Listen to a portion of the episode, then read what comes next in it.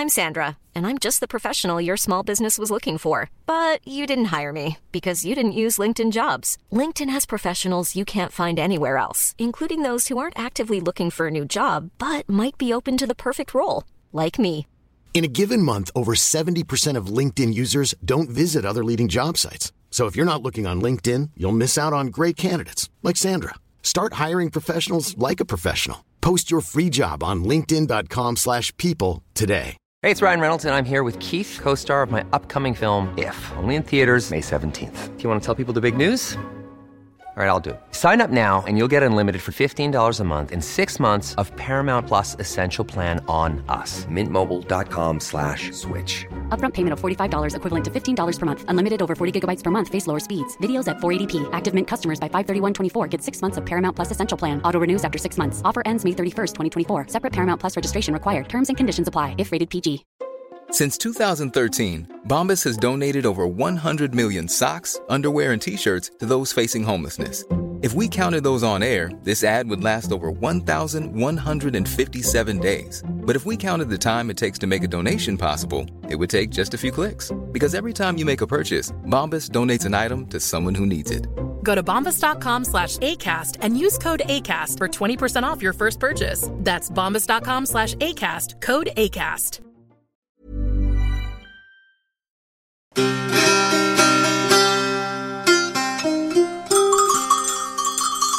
سلام. ما محمود فرجامی هستم و شما شنونده خوشبخت پادکست شب چراغون هستن البته می‌دونم که وقتی با این لحن خوشبخت یک چیزی شروع میره معمولا بعدش وعده چیزی میه که مثلا اگه تو بانک ما پولتان رو بذارن یا رب و شامپو و فلان و بیسار ما رو بخرن شما هم می‌تونن جزو برندگان خوشبخت ما باشن فلزا آگاه باشن که ما نه پولتان رو میخیم نه چیزی بهتان مفروشم بلکه خیلی شیک و مجلسی و البته رایگان. شماره در شب چراغون با اطلاعات تازه با مطالب جالب با آدمای باحال آشنا می‌کنم و از ما اگه ما پرسن خوشبختی کمی نیست این امر مبارک. باورم نمیشه.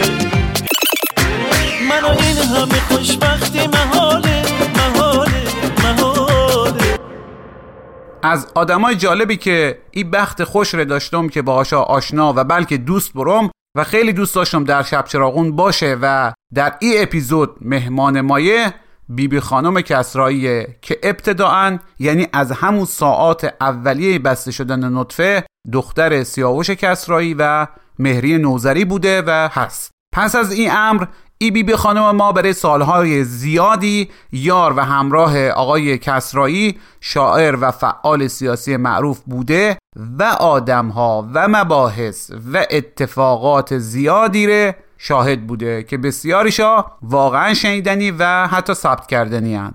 پس از اینا و بالاتر از همه اینا ای بی بی کسرایی یک آدم قوی و پردانش و زباندان و دنیا دیده که باز از همه اینا مهمتر باحال بودن رو هم باید بهش اضافه کرد. حالا ایشون اصالتا اصفهانیه؟ باشه. مگه ما نجات پرستیم؟ پنجم اسفند ماهی که گذشت یعنی پنجم اسفند سال 1399 که میشه چند روزی پیش از ضبط همین عرایز ما. بله این روز سال روز تولد سیاوش کسرایی بود که ما نمی‌دونم سال کبیسه بود سال خورشیدی جهشی خوانده بود افتاده بود جلو. خلاصه این پنج اسفند که باید مطابق با 25 فوریه مو بود افتاد دو روز جلوتر. یعنی به این ترتیب که مثلا شما ویکیپدیای فارسی جناب کسرایی رو چک می‌کردی می‌گفت سهشنبه پنجم اسفند 99 سال روز تولد ایشونه. اما می‌رفتی ویکیپدیای انگلیسی ایشون رو نگاه می‌کردی می‌گفت نخیر پنجشنبه 25 فوریه 2021 سال روز تولد آقای کسراییه. حالا تماشا کن. تقویم جلالی و تقویم گریگوری با هم نمی‌سازن به هر حال ما هر چند دلمان با خیام همشهری ما و تقویم جلالیش بود طبیعتا گفتیم ابی نداره. حالا ای دفعه تولد سیاوش خان رو گریگوری می‌گیریم که بعیدم نیست هنوز طرف های اسفون مردم به این تقویم کار بکنن. و خب شنبه جمعه هم هست که شب چراغون توش ثواب ویژه داره و البته کارهای دیگه هم ثواب داره ولی شب چراغون خب بره خودش یک ثواب مجزایی داره. و ضمنا امسال همین روز در ایران روز پدر هم بود و دیگه خیلی واجب کرد که ما این شب چراغون در این شب بگیریم آقا ما مزیدی باغ بگیم. شغل پدر؟ شغل پدرم آقا چه فرقی می‌کنه؟ چی چه فرقی می‌کنه؟ آقا که شغل پدر ما چیه؟ آقا وقتی می‌خوایم اسم بنویسیم شغل پدرمون می‌پرسن. سری صف شغل پدرمون می‌پرسن. تو دفتر شغل پدرمون می‌پرسن. سری کلاس شغل پدرمون می‌پرسن. آقا برای چی همه شغل پدرمون می‌پرسن؟ خلاصه که یک شب چراغون ویژه گذاشتم در اینستاگرام با بیبی بی درباره خودش و پدر عزیزش سیاوش کسرایی که در ادامه به صورت تر و تمیز مشنون البته همینجا هم بگم که واقعا ما درک می‌کنم که اسم پدر یا مادر روی شخصیت و فعالیت ها داشتن و یک عمری حمل کردن بره آدمای خودساخته مثل بیبی بی شاید چندان خوشایند نباشه. ولی در بعضی موارد مثل همین مورد چاره هم نیست. حالا گفتگور خودتان گوش بدن متوجه مرن چرا. پس برم یک راست سراغ گفتگو و از بیبی بی بپرسم خب هم بره چی بیبی بی؟ اسم من خیلی جالبه به خاطر اینکه هنوز همه فکر می‌کنن که یا اسم کوچیک شده یا یه اسم خانگیه یا یه اسم مستعاره و جالب این که تو ایران هر کی بچه دار می‌شد از پدرم خواهش می‌کرد چه فامیل چه دوستا که اسم بذارن ولی اسم منو استثناا مادرم رو من گذاشته و به خاطر بیبی بی خانم استرآبادی که واقعا اولین فمینیست ایران هست و واقعا چه زن بزرگی افتخار منه و چه بچه های بزرگ کرد و خیلی هم اسم کوچیکیه. مادرم گفت هر جای دنیا بری هر کجایی که باشی دیگه ازت سوال نمی‌کنن که چه جوری اسپل می‌کنی چه جوری می‌نویسی یعنی چی نه ولی اسم واقعی من بیبی بی البته از وقتی که نتانیاهو هم بیبی بی می‌شناسن خیلی فکر می‌کنم متاسفانه متاسفانه. بله بله. ولی خیلی خیلی برام جالب حقیقت خودم هم نمی‌دونستم و خدمت دوستان بگم که بیبی بی خانم استرابادی که در وصف فضایل او بایستی چندین شب چراغون گذاشت و یکی از اوجوبه های تاریخ معاصر ایرانه به هر حال اولین مدرسه دخترانه ایران رو پایه‌گذاری کرده. فرزندانی داشته مثل مثلا کلونل محمد. کلونل وزیری بله. بله کلونل وزیری و اینها. علاوه بر اینها یکی از چیزای جالب برای خودمون که کتاب معروف ایشون به عنوان معایب الرجال زمانی چاپ شد که مادر شما احتمالا از اطلاع نداشتن. بله بله. واقعا همینه. و دوستان یه بحث حاشیه نره ولی اگه دوستان خواستن حتما کتاب مواهب الرجال بیبی خانم استرابادی رو مطالعه کنن با مقدمه ای که داره و ببینن با چه شخصیت واقعا بزرگی روبرو هستم خیلی ممنون از شما که یادآوری در واقع از مامان شما متشکرم بله. یادآوری کردم بله حرف مامان شد و اتفاقا خیلی دوست دارم در اینجا که اتفاقا روز پدر هم هست از مادر شما یاد بکنیم و نقش بسیار بزرگی که به اعتراف پدر تا به شهادت خودتا و خیلی های از دوستان داشتن در زندگی ادبی هنری حتی پدر شما و حالا اصطلاح شما و دیگران به کار می‌برن که من دوستان به کار ببرم ولی پدر تا به هر حال با فروتنی یا شاید با واقع بینی و قدر شناسی هم گفته اگر مهری خانم نبود مثلا ما حالا به اینجا نمی‌رسیدیم یک اصطلاحی. درسته واقعا همیشه می‌گفت. از مادر تو که اتفاقا برای دوستانی که کنجکاو هستن بگم که خواهر مرحوم منوچهر نوذری هنرمند بسیار معروف هم هستن لطفا برای ما بگین و به خصوص از این جهت که ایشون مشتری ها یا قول امروزی ها شما خارجی ها client هایی داشتن که اصلا جنسش به client های پدر شما نمیخورده.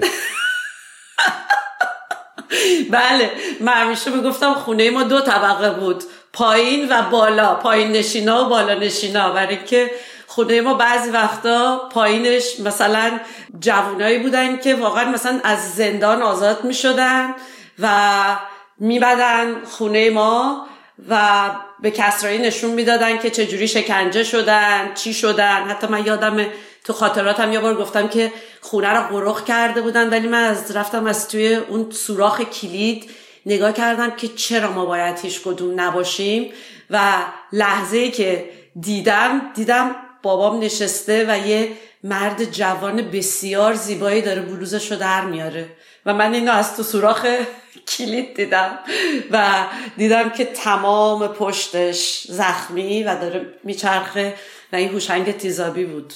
بعدها فهمیدم که روشنگ تیزابیه. ولی بالای خونمون خانومای تمام ژنرالا و وزرا اینا میمدن و تو کارگاه مادرم احتمالا همونا که پایینی آره شکنجه می‌کردن زناش طبقه بالا بودن. اگه فیلمیش بکنیم اینطوری میشه بکنیم. بله.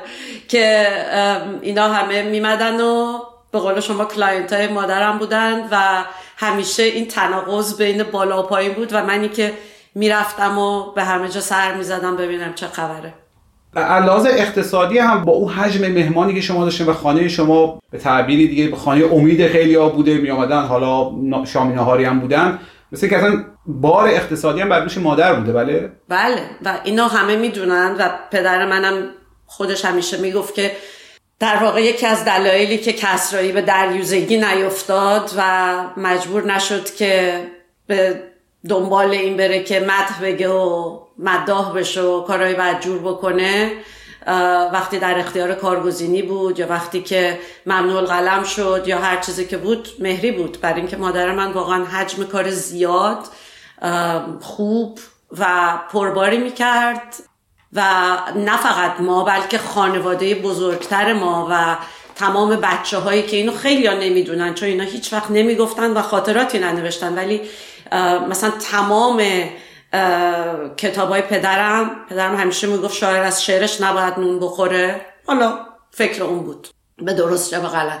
ولی تمام وجوه کتاباش و کار مادرم تمام دانشجوهایی که از شهرستان ها میمدن اگه کم پول داشتن اگه شهری نداشتن بدن یا اگه مثلا شهریه که نه ولی مثلا خوابگاه نداشتن باید می‌رفتن جایی یا اینا همه اینا از طریق اینا تهیه می‌شد.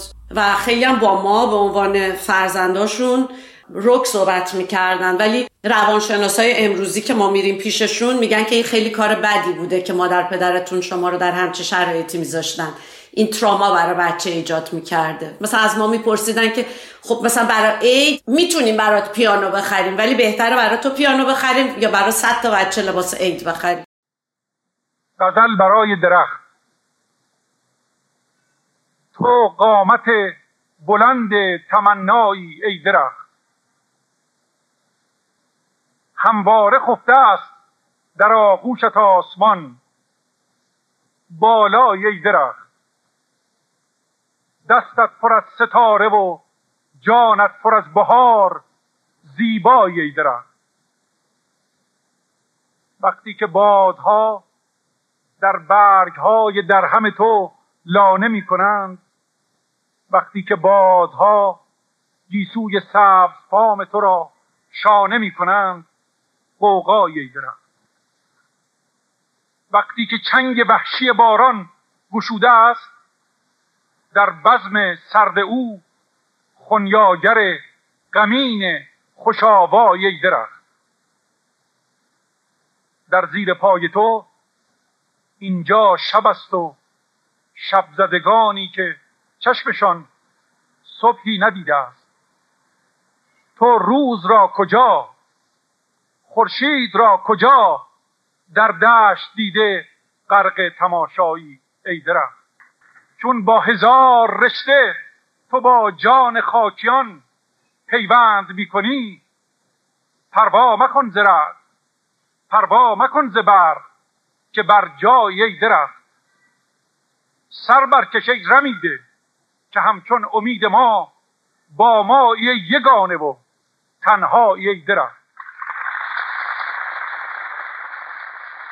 ظاهرا شما دو تا خواهر برادر خونی هستن و خواهر شما خواهر خان در واقع به فرزندی قبول کردن پدر مادر شما. ماجرای چیه اگر خیلی خصوصی نیست. نه نه اصلا. اتفاقا به خواهرم گفتم که شما رو خیلی برنامه هاتون رو دوست داره. گفتم که اشی میشه مراجع به این گفت. من اصلا این افتخار زندگیمه چرا که نه؟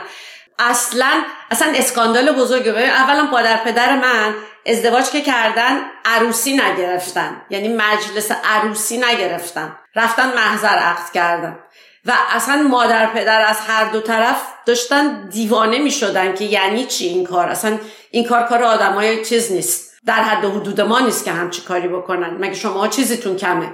بعد که ازدواجم کردن و عشی بچه کوچیکی بود که از طریق خالش که خونه مادر بزرگ من زندگی می‌کرد مادر بزرگ من خیلی زن خیری بود. و اشی میمد و می‌رفت و خیلی بچه شیطونی بود و بچه یه خانواده خیلی پر جمعیتی بود توی یه تابستونی اینا دیگه عروسک اینا میشه. واسش لباس میدوختن واسش نمی‌دونم اون موقع یه کارایی می‌کردن که هیچ کی دیگه نمی‌کرده. این بچه دیگه اصلا شیفته این خواهرا و این خونه و بابای منم اون موقع میمده و می‌رفته و که مثلا زمان دیتینگش با مامان من بوده و این حرفا. همه عاشق این بچه خیلی شیرین زبون چیز میشن. اینا که ازدواج می‌کنن و میرن مادر, مادر پدر من خونه خودشون اینم خیلی به اینا از همه بیشتر علاقه داشت و اینا. مامانم به بابام میگه که اشی می‌خواد بیاد با ما مثلا باشه اینا. تو هم موافقی؟ بابا ما میگه آره. یعنی اصلا انقدر جوون و ایدالیست بودن که اصلا فکر نمی‌کردن که چی ممکنه بشه. مردم چی ممکنه بگن. اصلا برای خودشون یه شوکی شده بود. بعد اشرف تعریف می‌کنه میگه که آره من اومدم و بعد بابا منو برد مدرسه اسممو نوشت و همه یهو گفتن که آقا کسری مگه شما بچه دارین؟ بچه این سنی دارین؟ بعد مامانم می‌گفتن چرا بچه تو شبیه خودتون نیست؟ نمی‌دونم. بعد میگه من از درس ها بعضی وقت عقب بودم. بابا می‌گفت کوشا بادی حالا تو به اشرف مثلا این درس و فارسی و اینا رو توضیح بده. مثلا کوشاوادی معلم چیزش بود زبان فارسیش بود. یا نمی‌دونم تعریف می‌کنه میگه سلطانپور خیلی جوون بود و خلاصه از این داستان اشرف خیلی خاطرش اتفاقا راجع به اون آدما بیشتر از ماست ولی اصلا دوست نداره که صحبت بکنه. شما مدرسه رازی و به مدرسه فرانسوی زبان می‌رفتین و ظاهرا یک مدتی با با اعلی حضرت هم همکلاسی بودین بله؟ بله. خودتا بگین دیگه قبل از اینکه ما پتر بریزیم. راه ببین الان همه پرونده شما دست ما یعنی خودتا بگین بهتره نه اصلا نیست. همه اینو می‌دونن. خیلی هم مسئله بود. خیلی هم حتی پدرم هم می‌گفت این چرا باید بره مدرسه شمال شهریان؟ نفهمه که تو تهران چه خبره بچه کچلی داره بچه نمی‌دونم چیز داره. چرا اینا نباید با جامعهشون چیز این جایی بود که مادر من واقعا پاشو به زمین گذاشت و گفت که سیاوش ممکنه که ماها یه روزی و هر ساعتی و هر موقعی در به در بشیم. و من دلم می‌خواد که این بچه ها زبون یاد بگیرم و هزینهش هم خودش می‌کرد. شما در دوره کودکی تا و به خصوص یک مقاله خیلی جانداری هم نوشتین که در بی بی سی چاپ شد. دائما تو دست و پای اینها بودن یه خاطر خنده‌داری هم که در یک گفتگویی با آقای آقای برزگر گفتین یه که یک جایی مثل که بودن اینقدر شعرا زیاد بودن و افراد معروفی هم تو خونه بله بله همیشه در منزل شما بوده دیگه. و عکس معروف شاملو کسرایی نیمایوشی هوشنگ ابتاج و به خصوص مرتزا کیوان که همیشه یاد او معلوم چه شخصیت بزرگی داشته که همه افراد باز با عظمت از او یاد می‌کنن. چه نجف دریابندری چه هوشنگ ابتاج چه سیاوش کسرایی. و خدمت دوستانی که به هر حال در این مهد کودک تلویزیون‌های رنگی فلان و فلان دارن آموزش میدن. میگم که در اون رژیم آقای کیوان اعدام شد. و, و از جمله کسای فکر کنم همین آدمی هم که شما گفتین شلا خورده هم اعدام شد در همون رژیم. بله به هر حال. بله. این هست که شما دامن تو دست و پای نبودین دیگه از زمانی که یادتون میاد شعرا و نویسنده ها و حزبی ها اونجا بودن و حتی شما میگین که یک جا اصلا میگن بابات کیه؟ شما یه نفر دیگه نشون میدین که خیلی شاملو. شاملو میگه بیبی جان بابات کدومه؟ من نگاه می‌کنم نادرپور رو نشون میدم. شاملو میگه خب بچه خوب می‌دونه باباش چیه.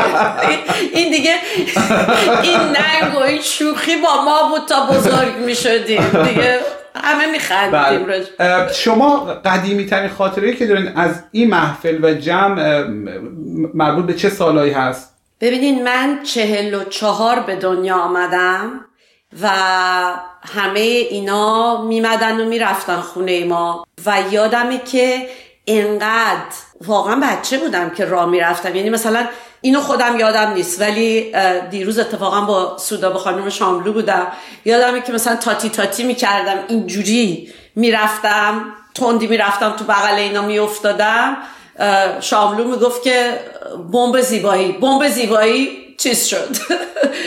ترکید می‌رفتم خودم مینداختم بغل اینا و بعد دیگه شعر می‌گفتم و بعد مثلا چهار پنج سالم بود می‌گفتم همه ساکت باشین من می‌خوام شعر بگم.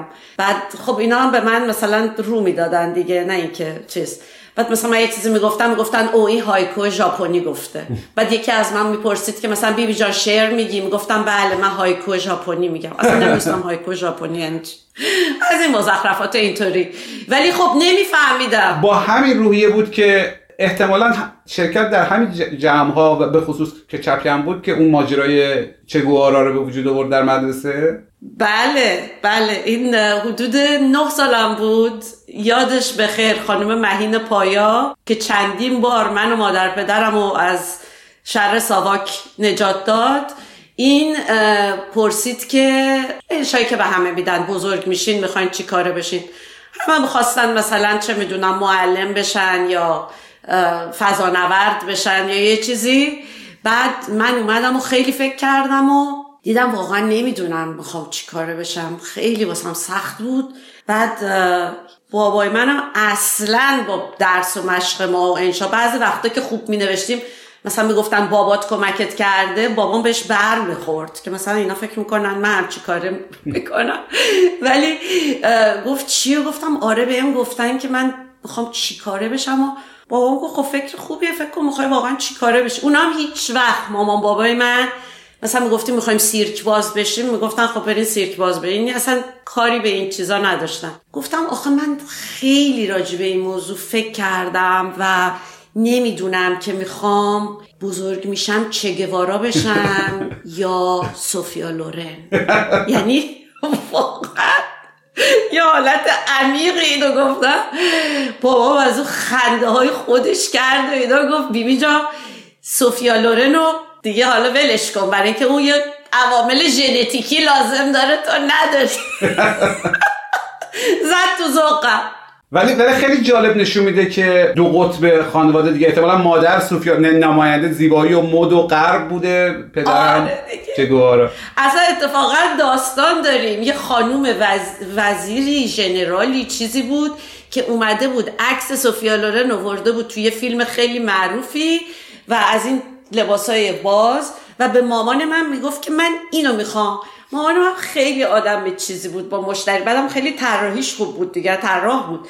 اینو هی قلم می‌زد می‌گفت مثلا اگه اینش اینجا یه جوری می‌خواست به خانومه بگه که تو مایه سوفیا لورنی نداری و اینا. منم اونجا میشستم همینجوری اصلا نگاه می‌کردم و ژورنال ورق می‌زدم و اینا. هی مامانم گفت که اینجاشو میارم براتون بالاتر یا می‌تونم شما آها مامانم بهش گفت شما بیشتر مثلا لباسای تو مایه اودری هپبرن بهتون می‌خوره. درست برعکس سوفیا لورن لاغر و صاف و اینا. خانوم این نمی‌گرفت. بعد گفتم خانوم مامان من منظورش اینه که شما ممه ندارین. رو گویرم معلوم از پدر رو برد اصلا این دوتا بابارم گفت بیبی برو بیرون. خانومه منو بغل کرد بوسید گفت قربون تو برم هرچ بری خانوم گفت من نفهمیدم منظورش خلاصه از این چیزها می‌کردی بله.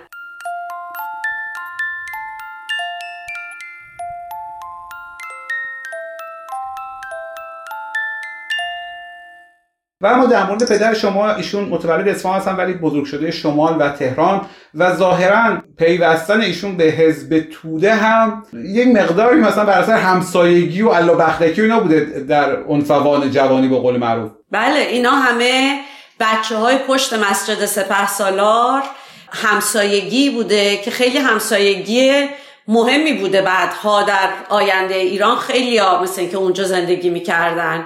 و از جمله مثلا پوری سلطانی اینا که زن مرتزا کیوان اونجا بودن. خانواده راستگار همه راستگار فهیم راستگار زن نجف دریا بندری که خواهر فهیم راستگار زن آفا خانوم زن خسرو روزبه بود. و خسرو روزبه مثلا موقعی که چند بار دنبالش می‌کردن پشت بون پشت بون میپرید و می‌رفت و اینا. یعنی اینا در این جوی بزرگ میشن و عموی من که ارتشی بوده و جذب حزب توده میشه و پدرم اینا در جوونی یعنی در بچگی اونو آقای فروهر و پزشکور و آلیخانی و اینا همه پانیرانیست بودن و خیلی یه جورایی هم مثلا ژرمنوفوب بودن بعد نمی‌دونم خیلی ایران پرست و این چیزا.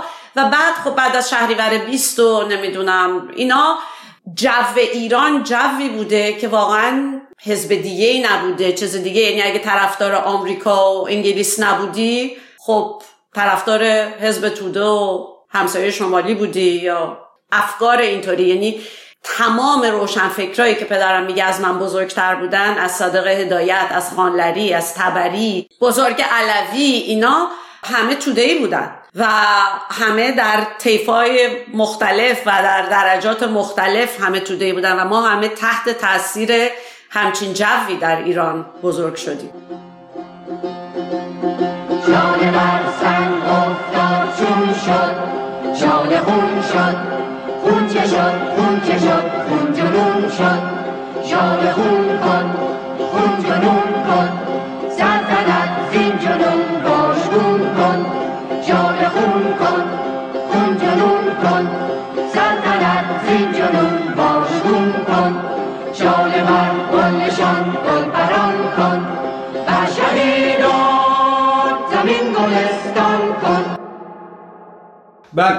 بعد در زمان انقلاب که خب ایشون دیگه رسما توده سالها بود که توده‌ای بودن و به هر حال هنوز هم به عنوان یک شاعر توده‌ای شناخته میشن. اما شما در مقاله‌ای که در بی بی سی هم نوشتین دامن انگار می‌خوان ثابت بکنن که نخه ایشون منظورت توده ای یعنی اهل توده مردم بود شاعر توده ها بود شاعر مردم بود. در حالی که دوست صمیمی ایشون مثلا آقای ابتهاج میگه که ایشون نه فقط شاعر توده بود حالا خود آقای ابتهاج هم توده بودن. میگه شاعر موظف بود اصلا. مثلا بعد از انقلاب به فرض حزب جمهوری اسلامی هم که منفجر می‌کردن کیانوری زنگ زد به کسرایی می‌گفت که یه شعر بگو ایشون شعر می‌گفت و در صفحه اول روزنامه چاپ میشه ببینین اینو میشه هر کی که شاعره یا نویسنده است خود شما. این که دستور می‌دادن بهش یا میگه شاعری نمی‌تونه از با دستور یکی شعر بنویسه. خب ما اون روزا رو دیدیم. مثلا ژال خون شد ما من یادمه که مادر پدر من تصمیم گرفتن که برن تظاهرات تظاهرات میدان ژاله و دو تا دوست ما و خاله منو گفتن بیا خونه بچه ها رو بهشون سپردن و جلوی ما وصیت کردن که اگه ما برنگشتیم یا اگه ما تیر خوردیم این کارو این کارو این کارو بکنیم که من اون موقع به پای اینا چسبیدم گفتم نه من احساس بزرگی می‌کردم. مثلا 13 14 سالم بود. آقا ما هم چسبیدیم و رفتیم اینجا.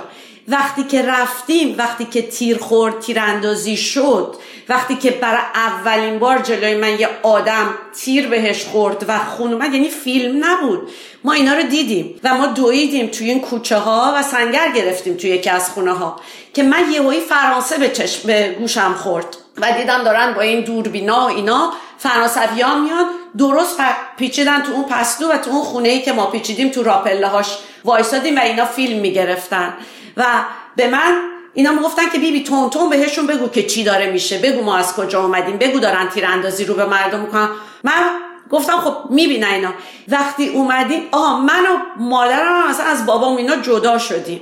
وقتی که نمی‌دونم یادم نیست چجوری به هم پیوستیم دیدم چشای پدر من خون گریه و وقتی آمد خونه ژال خون شد خون جنون شد سلطنت زین جنون واژه یعنی اینجوری بود دستوری نبود که یکی تلفن بزنه مثلا بگه که فلانی شعر داریم فلانی زنگ بزنه بگه مثلا تبری شعر تبری بگه بذار ببینم سیاه بنویسه یا سایه بنویسه. اینجوری نبود. شعر میمد شعر رو مینوشتن.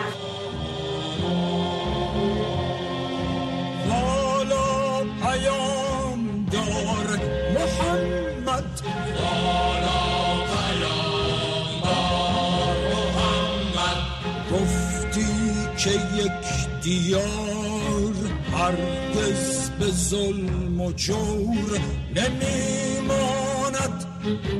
بر پا و استوار.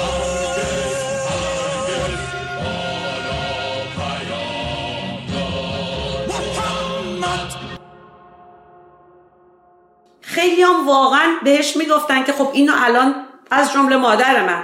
حالا این شعر جزو شعرهای وزینت نیست. می‌گفت برای من مهم نیست که شاعر ماندگار بشم. من شاعر روزگارمم. من جوونا رو می‌بینم. اینجوری می‌دونی؟ یا طالقانی. خب طالقانی مذهبی معمم. زنگ می‌زنه. به هر کسی زنگ نمی‌زنه. به سیاوش کسرایی زنگ می‌زنه. میگه سرود انقلاب تو باید بنویسی. این دستوره. اگه دستوره خب دستوره. اونم زنگ می‌زنه به علیزاده. میگه علیزاده آقای طالقانی گفته سرود انقلاب. سرود انقلاب به نظر من شال خون شده. حالا اینا همه بعد از تاریخ توی کانتکست قرار می‌گیره. ولی همون آدمایی که مثلا دستور دادن وقتی که ما رفتیم روز مصدق احمد آباد بالای پشت بون مصدق دو تا مسلمون اومدن گفتن که نخیر کسرایی نیاد بالا. که همه اینا بازرگان بود نمی‌دونم طالقانی بود همه اینا بودن. کسرایی رو کشیدن گفتن بیا شعر احمد آبادو بخون. می‌دونی چی میگم؟ اینا حالا یه کسی که شعر گفته یه کسی که نگفته کسی حالا الان همه دارن خودشون رو تطهیر می‌کنن که نبودن. اوکی انقلابو فقط کسرایی کرده باش.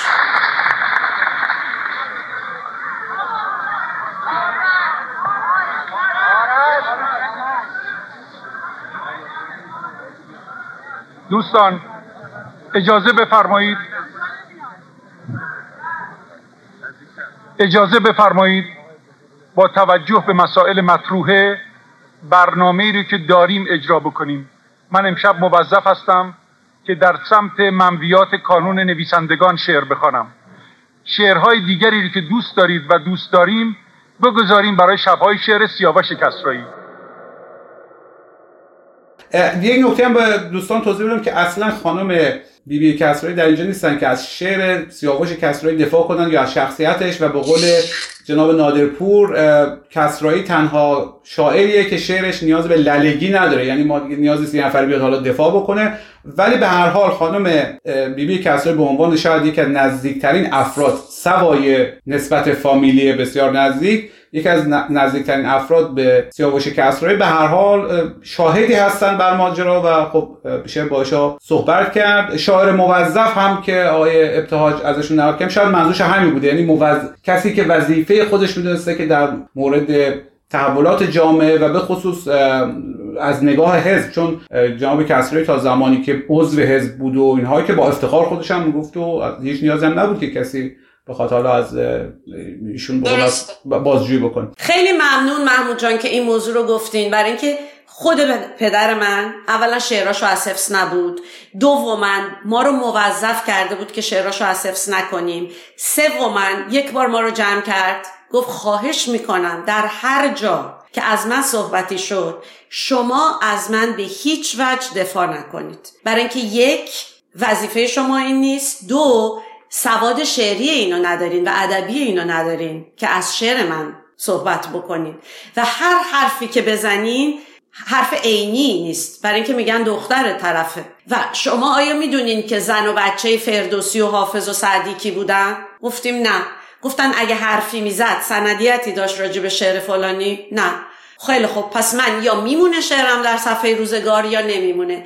و واقعا من به عنوان دختر کسرایی للگی شعر کسرایی نمی‌کنم چون داریم از اینایی که می‌کنن. و اینایی که می‌کنن نه تنها آبروی خودشونو می‌برن به نظر من آبروی پدر و مادرشون رو می‌برن. خب شما وقتی که 13 14 ساله بودین انقلاب شد و تحولات قبل و بعد از انقلاب دیدین و به خصوص در بعضی جریانات بسیار مهم هم شرکت داشتین. یعنی علاوه بر که مثلا حالا این بزرگانی که نام برده نمی‌دونم شاملو بهازین نادرپور احمد رضا احمدی سلطانپور کیانوری این افراد فروهر می آمدن به خانه شما شما بعضی وقتا دیگه به عنوان مترجمی یا به عنوان همراهی کسی هم حضور داشتین. چه اتفاقی افتاد؟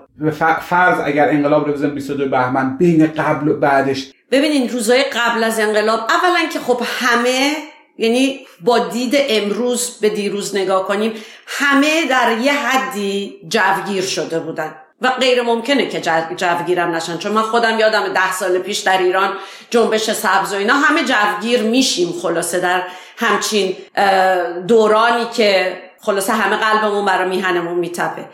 روزای قبل از انقلاب قبل از انقلاب شبای گوته بود. بعدش نامه حاجس جوادی در اومد. که من یادم روزی که حاجس جوادی آقای حاجس جوادی اومدن خونه ما و این نامه بزرگو برای بابا خوندن. که من می‌خوام اینو بفرستم.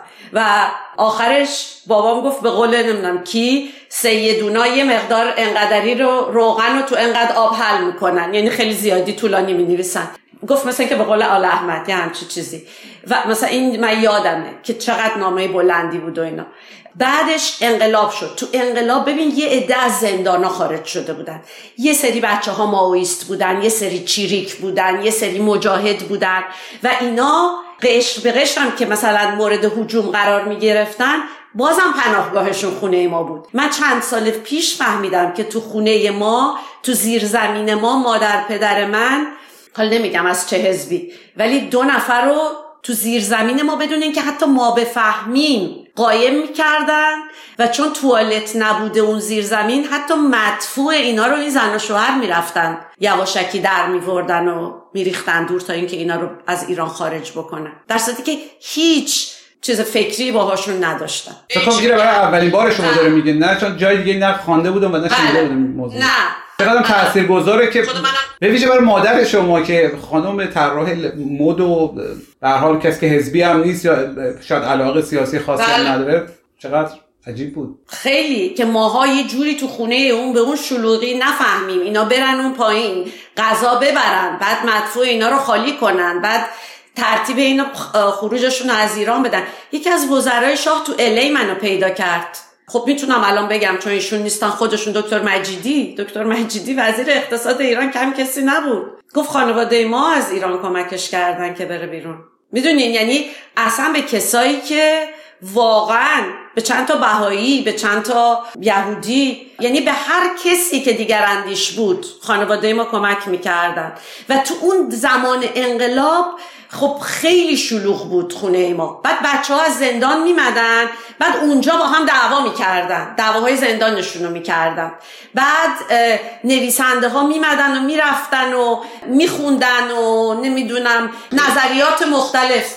این الان جریان انقلاب بود و بودیم که پدر شما هم هم در تظاهرات به عنوان یک فرد عادی شرکت می‌کرد هم به عنوان شاعر هم به عنوان آدمی که انقدر تاثیرگذار بوده. همه جوره در خدمت انقلاب بوده مثل بسیار از روشنفکران و به خصوص چپی های دیگه و بسیار اینها اندیشه های والایی داشتن امیدهای فراوانی داشتن. خب ژاله خون شد و اشک مهتاب حالا اینا رو که مثلا شجریان خونده خیلی از شعرهای انقلابیشون گفته. قبل از انقلاب هم که اصلا به خاطر منظومه آرش و شعر درخت غزلی برای درخت خیلی باز معروف هستن که اسمشون تو کتاب درسی هم میآمد خب ما الان اینا رو داریم دیگه یک همچی شخصیتی در خدمت انقلاب هم قرار گرفته و انقلاب شده و نه. از این مدت تا مدتی که پدر شما مخفیانه از ایران فرار کرد به افغانستان چقدر طول کشید و اگر بخوام خیلی امپیتری بگیم چه اتفاقی افتاد؟ البته ما در از پهنه سپهر سیاسی می‌دونیم چه اتفاقی افتاد ولی در خانه شما به عنوان خانه‌ای که واقعا خانه امید خیلی ها پناهگاه واقعا خیلی ها بوده چه اتفاقی افتاد؟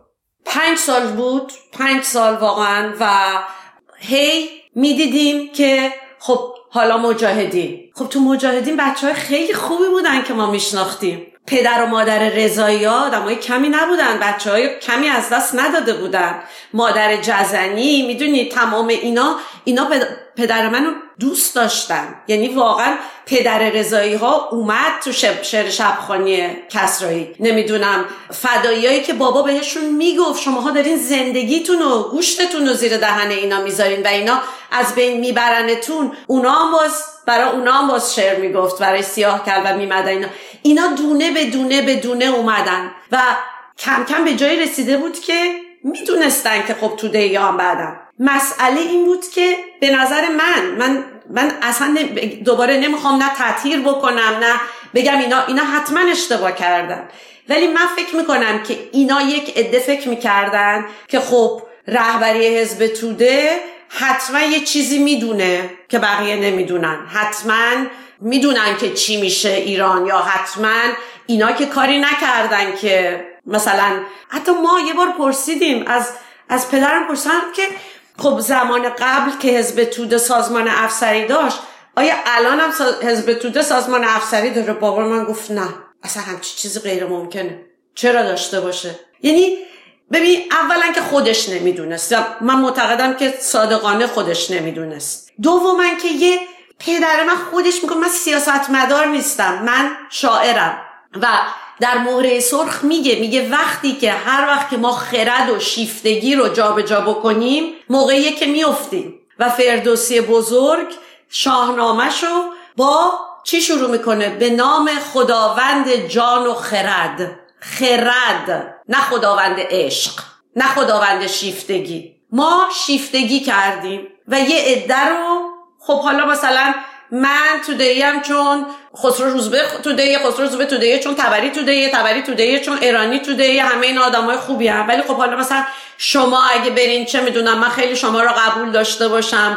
شما چه می‌دونم طرفدار فلان چیز باشه میگم من نباید برم همینجوری کورکورانه طرفدار فلان حزب بشم.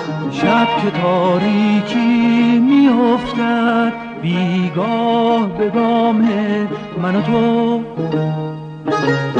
شب که تاریکی میافتد بیگاه به گام من و تو. خطر می‌برد رشته کلام من و تو. خطر می‌برد رشته کلام من و تو.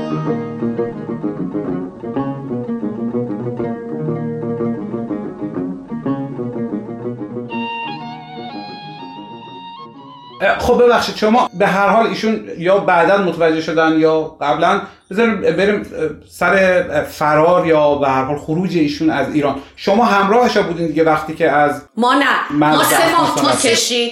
ببینین اینا رو دستگیر کردن. ما رو دستگیر کرد. ما اومدیم خونه یه کسی انانیمس به ما زنگ زد. گفت شماها قرار دستگیر بشین.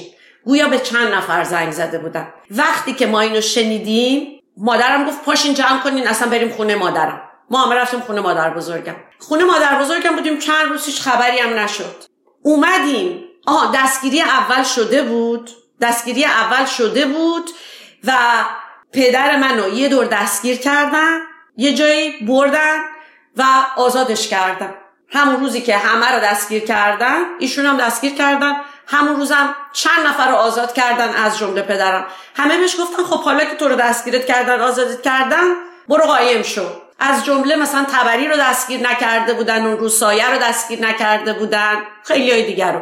بعد از سه ماه حالا دقیقا یادم نیست اینا نوشته شده دو ماه یا سه ماه ما که خونه مادر بزرگم بودیم اومدیم صبح که خونمون لباس ورداریم یا چیزامون رو برداریم که دوباره بریم ما رو تو خونمون دستگیر کردن. ما رو تو خونمون ما بچه بودیم تو خونمون دستگیرمون کردن. چندین تا ماشین پاسداران با از این تویوتاها و اینا و با کالاشنیکوف همه جا. و مادر من انقدر قوی رفتار کرد جلوی پاسدارا که پاسدارا اصلا جا زدن. یعنی جلوی پاسدارا به من گفت که از این ها در نیار. جلوی اونا گفت اگه ضعف نشون بدی میبرنت اوین فقط اوین نمیبرنت به تجاوز می‌کنن پاسدارا گفت خواهر ما این کاره نیستیم. گفت این کاره ایم. اصلا خیلی محکم که همه رو دستگیر می‌کردن و میبردن توی اتاق چیز دنبال یکی که بودن. ماها رو تو خونه گذاشتن.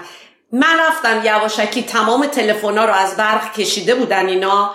من گفتم برادر میشه برم طبقه بالا؟ رفتم طبقه بالا. تلفن اتاق مادر پدرم رو زدم به برق. به خونه مادر بزرگم زنگ زدم. گفتم به بابا بگین نیاد خونه. نفهمیدم مادر بزرگم فهمید یا نفهمید گوشی رو گذاشت. دیدم نف مادر بزرگم نفهمیده قشی هم بود. هیچی رفتم تو بالکن دیدم تو بالکن ما همه محله خیلی عاشق ما بودن تو محلمون. داشتم نگاه می‌کردن. از بالکن من علامت دادم و شماره تلفن خونه مادر بزرگم رو دادم. یکی از همسایه هامون که هنوزم دوست ماست یه پسر همسایه ارمنیمون اون زنگ می‌زنه میگه که اینا رو گرفتن. پدر من که می‌فهمه ما رو گرفتن میگه باید من برم اینا رو نجات بدم. به رفیقش زنگ می‌زنه میگه بیا منو ببر خونه منو بگیرن بچه ها رو نجات بدن. اینا تا دم خونه میان. تا دم خونه که میان این آقا می‌زنه تو جاده خاکی میره میگه سیاوش تو رو می‌کشن اینا رو نمی‌کشن. و اگه تو رو بکشن خونه تو به پای من نوشته میشه. من می‌برم تو رو 24 ساعت قایمت می‌کنم. سه ماه طول کشید که خانه به خانه اینا چیز عوض کرد پدرم رو دست به دست می‌کرد و واقعا مردم ایران پدرم رو دست به دست کردن. یعنی خونه های سلطنت طلب مجاهد اسلامی اسلامی خیلی اسلامی.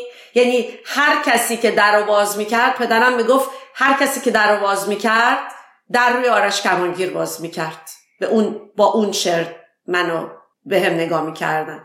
و تو یکی از این خونه ها حمله قلبی می‌کنه. میرن دکتر میارن دکتر می‌شناسه میگه خانم صابخونه میگه زن برادر آقای مشیری فریدون مشیری.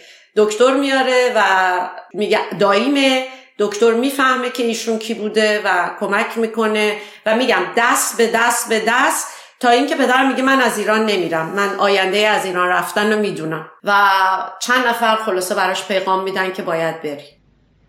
ترس بود و بالهای مرگ. کس نمی جنبید چون بر شاخه برگ از برگ. سنگر آزادگان خاموش خیمگاه دشمنان پرجوش. مرزهای ملک همچو سرحدات دامنگستر اندیشه بی سامان. برجهای شهر همچو باروهای دل بشکسته و ویران.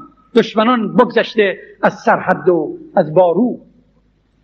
هیچ سینه کینه ای در بر نمی اندو هیچ دل مهری نمی هیچ کس دستی به سوی کس نمی آورد هیچ کس در روی دیگر کس نمی خندید باغهای آرزو بیبرگ آسمان اشکها پربار. گرم رو آزادگان در بند روسبی نامردمان در کار. حرف آرش شد و شهرتی که داشتن. خب می‌دونیم که شعر در کتاب سال پنجم دبستان قبل از انقلاب بود و یک خاطره عجیبی که ما دارم که نمی‌دونم چرا اتفاق افتاده بودی بود که کلاس پنجم ما یک معلمی داشتیم که همسایه ما بود. الان هم استاد ماست. بسیار بسیار ایشون دوست داشتم و دارم به نام محمدی. و تقریبا ایشون اولین معلمی بود که عشق ما به ادبیات و کتاب رو درک کرد و خیلی کمک کرد. و همیشه با از شما که آقا چرا در صفحه فهرست کتاب ما اسم آرش کمانگیر هست ولی همچی شعری نداریم. و ما گفت حالا بگذریم دیگه. و بعد ما گفت که بابا این یه همچی شعری بوده و معلوم نیست که حالا یه بار برشم مثلا فیلم و زین که اون زمان استفاده کردن چی بوده که در آخرین لحظه فهمیدن و این شعر رو درش آوردن. و به هر حال تا سالها بعد که فیلم و زین کش بود. ظاهرا شعر آرش اصلا فراتر از ایران شهرتی داره و مقبولیت. بله بله. تو افغانستان که ما, ما می‌رفتیم خب همه میشناختن. یعنی وقتی که ما به افغانستان پناهنده شدیم همه میمدن. یعنی اصلا سلام که می‌کردن. مقامات افغانی البته. خب سلام که می‌کردن به پدرم بعد از سلامشون یه قسمت از آرش رو میخوندن. و ما تو خونه ای که بودیم اون اوایل چون جنگ با مجاهدین بود دولت افغانستان زمان ببرک کارمل بود حق نداشتیم از اون خونه بریم بیرون و خیلی تحت محافظت بودیم. تا بالاخره یه روز مادرم گفت که بابا ما باید بریم یه چیزایی بالاخره واسه خودمون دست و پا کنیم. ما از صحرا گذشتیم اومدیم اینجا. ما رو با به قول خودشون اسکرانشون و خادی, خادی ها سازمان اطلاعاتی ها فرستادن تو بازار و دقیقه آخر بابام گفت که منم میام. اسم اونم اونجا حمید گذاشته بودن. بعد اومد و گفت من مثل حمید میام من حمیدم دیگه. خب کسی که منو نمی‌شناسه اینجا. راستم می‌گفت. رفتیم دم یکی از این بقالیا. مادرم داشت تو بقالی نگاه می‌کرد و همه هم اون موقع روغنای سازمان ملل و از این چیزا بنچنجات بود. بابام دم مغازه وایساد. همجوری می‌گفت من فقط می‌خوام عطر و بوی این شهر رو استشمام کنم. ببینم کابل چیه. همینجور که وایساده بود توی مغازه پر بود از این خانوما. بابای من و من و یه دونه پسر بچه کوچولو هم بیرون بودیم و بعد پسره بازی می‌کرد. بابا هم خواست مثلا افغانیشو یه ذره تمرین بکنه گفت پسر جان کاکه اسمت نامت چیست؟ پسره گفت نامم آرش است. بعد پدرم گفت اوه چقدر خوب نامت آرش است. گفت ها. مامانش اومد چون اونجا خیلی مواظبن که مرد بزرگ با بچه کوچیک مثلا چیز نکنه اینا. مادرش اومد و گفت که چه می‌کنی؟ کاکر آزار میدی؟ بابام گفت نه آزار نمیده. نامش را گفت. بعد گفت ها نامش آرش است. بابام گفت که چرا نامش را آرش گذاشتید گفت ای, ای شعر یک شاعر ایرانی است شوی من بسیار دوست دارد. جالبه فکر می‌کنم که اصلا ش... کلمه آرش و اسم آرش که معروف شد در ایران به خاطر همین شعر آرش بود چون در شاهنامه که نیست و ما مدت ها خودم تا راست شبکان تا همین اواخر آره میگشتم که این چجوریه که در شاهنامه میسه معروف ای داستان. و بعدا متوجه شدم که این یک داستان خیلی کوچولی ظاهرا در اوستا یا متون اوستایی که آرشنامی قرار میشه که مرز ایران توران معین بشه و این قرار میشه که کمانگیری کنه و چون آدم باهوشی بوده داخل اون نی کمان رو پر از شبنم می‌کنه و بفرسته و چون شبنم میل به خورشید داره حالا در اساطیر خیلی دور میفته و مرز ایران بزرگ میشه. و و چون جناب کسرایی به جای شبنم داخل جان آرش رو گذاشته و همه ما به عنوان جان آرش می‌شناسیم ما فکر کنم که اصلا این شعر و این نام به خاطر آقای کسرایی زنده شده و شاید ایشون یک زمانی که گفته بودن که به اندازه حداقل آرش ها ما باید رأی می‌داشتن فکر کنم که واقعا راست میگن ایشون دست کم در زنده کردن این نام و این داستان نقش اساسی رو داشتن. می‌دونید جمهوری اسلامی خیلی موفق شده که اسم کسرایی رو تطهیر کنه در این چل سال گذشته و خیلی ها که نسل شما یا جوانتر از شما هستن واقعا نمی‌دونن.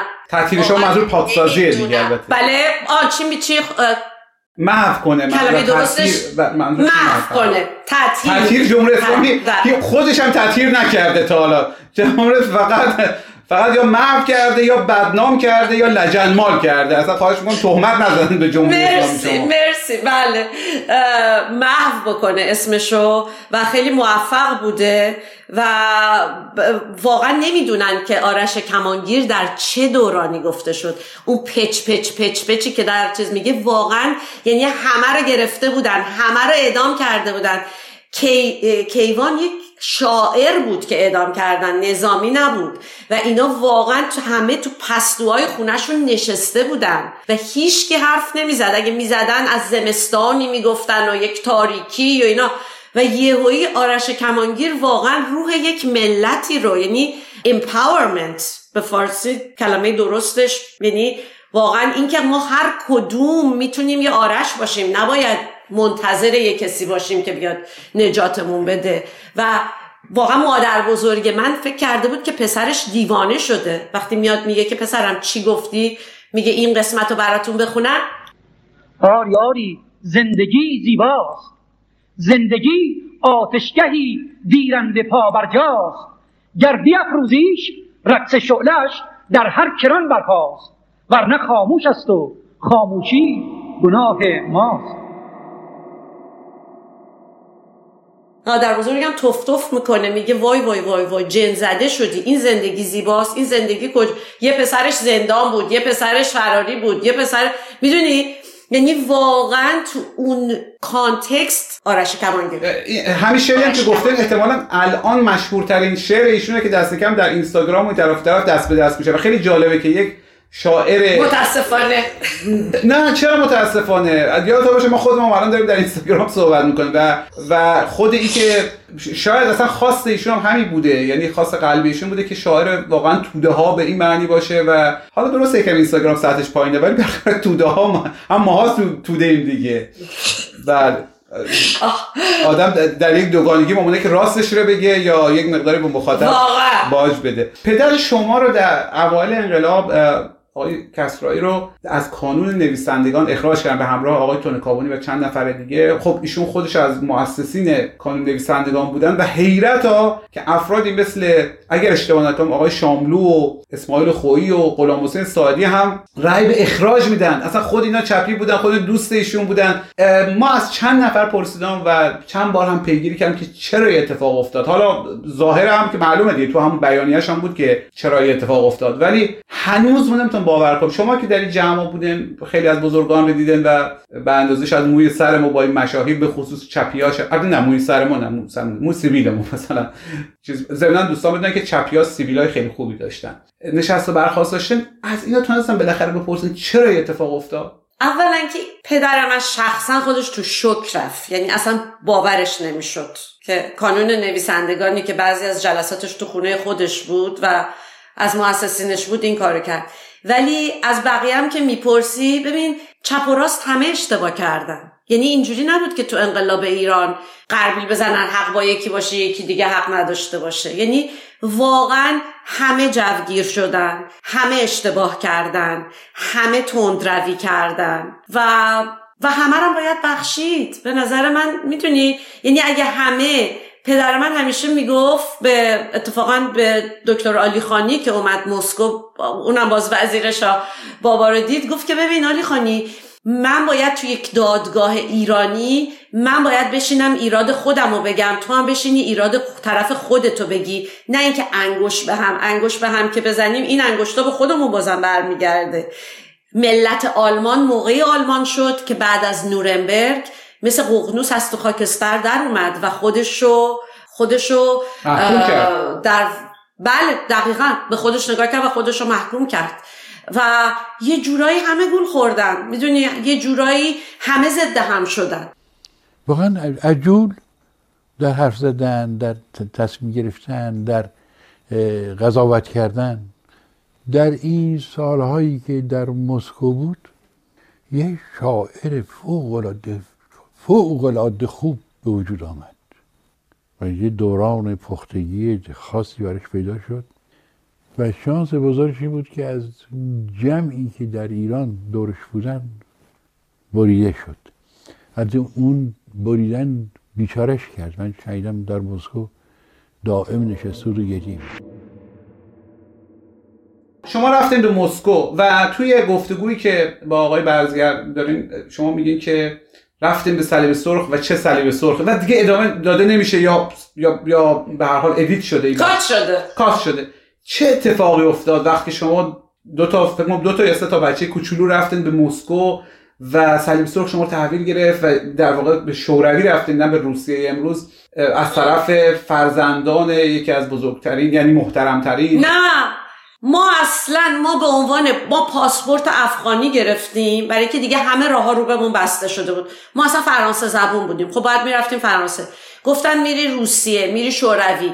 گفتم شوروی؟ بله شوروی چه اشکال داره. اینا سپوتنیک به هوا فرستادن. خب به شما می‌تونن سواددارتون کنن. بریم روسی یاد بگیریم. حالا بچه بودیم خر بودیم نمی‌فهمیم که خیلی خوبه روسی یاد بگیریم. رفتیم شوروی و از سرماش گرفته تا زبونش تا دانشگاه اینا همه رو. سه تا اینکه سه سال بعد خب اینا رو همه رو از افغانستان خارج کردن. پدر ما که رسید افغانستان و ما رفتیم صلیب سرخ و اولش هم خیلی خوب و همه چی اینا. به جای رسید که پدر من که با حزب اختلاف داشت سر اینکه چرا با ایرانی های جوون حزبی اینجوری رفتار می‌کنین و چرا این کارا رو می‌کنین و شماها اصلا کی هستین؟ اختلاف پیدا کرد. که کسرایی رو گذاشتن کنار. وقتی حزب کسرایی رو گذاشت کنار واسه که فشار مضاعف به ما بیارن و اینا واقعا کسرایی رو نمیشناختن. برای اینکه اگه رژیم نتونسته بود هیچ رژیمی کسرایی رو بخره اینا فکر می‌کردن. می‌تونن با سلنار سشهی که صلیب سرخ به ما می‌داد ماهانه ما رو مثلا بخرن. حقوق این زن و شوهر رو قطع کردن در مسکو. بله در شوروی. ما گفتیم خب اصلا صلیب سرخ که اولا صلیب سرخ جهانیه. به حزب کمونیست شوروی چه ربطی داره؟ حزب کمونیست شوروی به حزب توده ایران چه ربط؟ خب خیلی ربط داره. ما فهمیدیم که ربط داره. من شال و کلا کردم رفتم. صلیب سرخ همه هم گفتن نرو. اون موقع هم من واقعا مثلا 21 سالم شاید بود. یعنی بچه بودم. الان کارهای بچه های 21 سالم تو دانشگاه من می‌کنم. ولی اون موقع من شده بودم مترجم مادر پدرم. رفتم به من جار وقت ندارم گفتم برو توی صف وایسا. تو صف وایسادم. دونه به دونه به دونه به دونه به در دم یه درسم دم درسم در وا کردم. باور کن محمود یعنی طرف معلوم بود که استالین اینو سر کار گذاشته. یعنی حالا استالین نه خروشوف. یعنی در این حد سن بود. بعد تمام اینجا از این مدالایی که روسا عاشقشن که بزن فکر کن هر روز بری سر کار مدال بزنی. من خودم رو معرفی کردم و گفتم من فلانی هم من دختر شاعر ایرانی هستم ما اینجا اینا پناهنده شما هستن.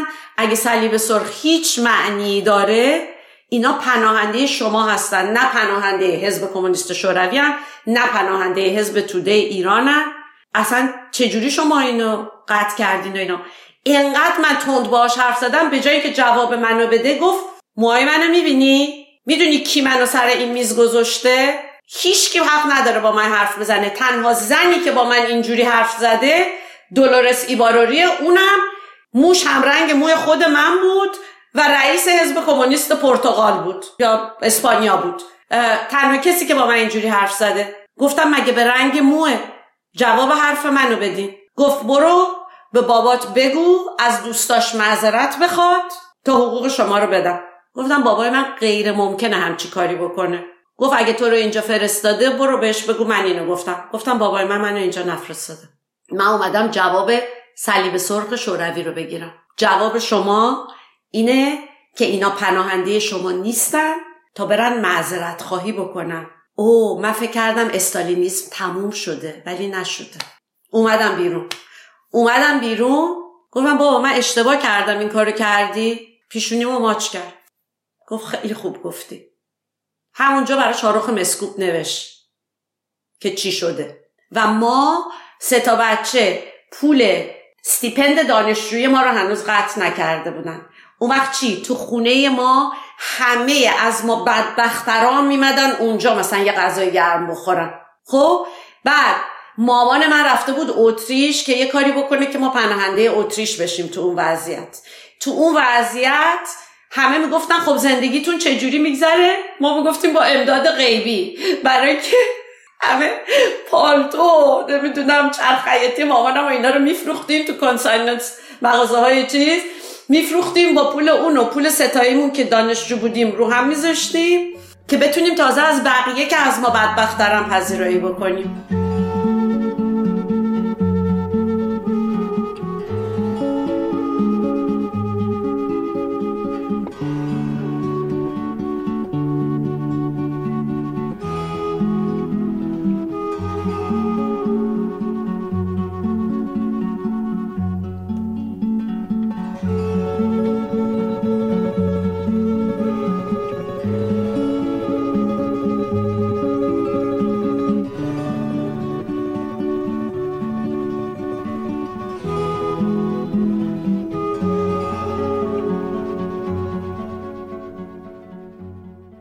اگر دوباره برگردیم به عقب شما رفتین به افغانستان و پدر شما در رادیو زحمت کشان و برای دوستان که حالا شاید اطلاع ندارن یا سنش کمتر از ما شماست بگم که اون زمان افغانستان دولتی بود چپگرا در کشور. و ایشون در رادیو زحمت کشان بودن که حالا جنجال ها و حرفا در اون مورد هست. متأسفانه اصلا وقت نداریم به یکی یکی اینا بپردازیم و ضمن شما وکیل مدافعشون نیستن. ولی به هر حال داریم مرور می‌کنیم. شما آمدین به شوروی و صلیب سرخ شما رو تحویل گرفت و به هر حال زبان روسی تو راه افتاد و اینها. بعد از مدتی هم پدر و مادر به شما پیوستن. صلیب سرخ در اختیار شما خانه میده و حقوق برای پدر و مادر شما تعیین می‌کنه. و ظاهرا در این دورانی که پدر شما کم کم متوجه میشه که شوروی یا اردوگاه چپ در واقع مرکز اردوگاه چپ ایشون تو قلبش بودن تو مسکو بودن. اون چیزی نیست که ایشون فکر کرده بودن و اون تعبیر بسیار غم که میگن اخباری که از ایشون ایران بیشون می‌رسید ایشون به دیوار نگاه می‌کرد شاید ساعت ها و می‌گفت ای دل غافل و آه می‌کشید. اتفاق میفته. خب افرادی مثل استاد چجریان گفته بودن که در اواخر دوران پدر شما رو دیده بودن در شوروی بسیارشون افسرده یا غمگین بودن. باز افرادی مثل جناب ابتهاج هرچند که ایشون میگن به من گفته بودن که دائما کسرای گریه می‌کنه ولی ایشون میگه که در این دوره کسرای پخته شد و میگه مثلا از کارهای مثل حالا اوجش آرش رسید به مهره سرخ که بعضیا باز خیلی کار حتی پخته تری می‌دونن. شما این فرایند چجوری دیدین؟ چون اجازه بدین برای دوستانی که باز نمی‌دونن بگم که ماجرایی که شما گفتین مربوط میشه به استعفای پدر شما و در واقع اول انتقادهاش از حزب توده ایران و به نوع حزب کمونیست ایران اگر بخوام به عبارت دیگر بگیم. یک اتفاق برایشون میفته که می‌رسه به از او حمایت بیچون و چرا از حزب توده یا به قول باز آقای ابتهاج شاعر موظف بسیار بسیار معتقد به حزب توده. ایشون می‌رسه به کافر به حزب توده. چه اتفاقی افتاد در دوران؟ خب اولا که آقای ابتهاج به گفته خودشون هنوز خیلی موظفن به حزب توده و خوش به دهنشون نیمد که بابا همچی حرفی رو به شجریان گفته. شجریان میگه قیافش رو اینجوری کرد و ترش کرد که سیاوش همچی حرفی زده. هرچی که بهت میگم عینش میره به سایه و به بچه ها میگه. گفتم خب چیه؟ باید تیز کردم که می‌خواد گریه کنه قد ناراتی که ریزه زم که شروع کرد صحبت کردم دیدم که چشاش پر اش شد و همونطور. بعد گفت فلان هجریان برو به سایه و به بچه بگو. این فلان فلان شده ها به همه ما دروغ گفتن همه ما رو فریب دادن هیچی در بساطشون نیست.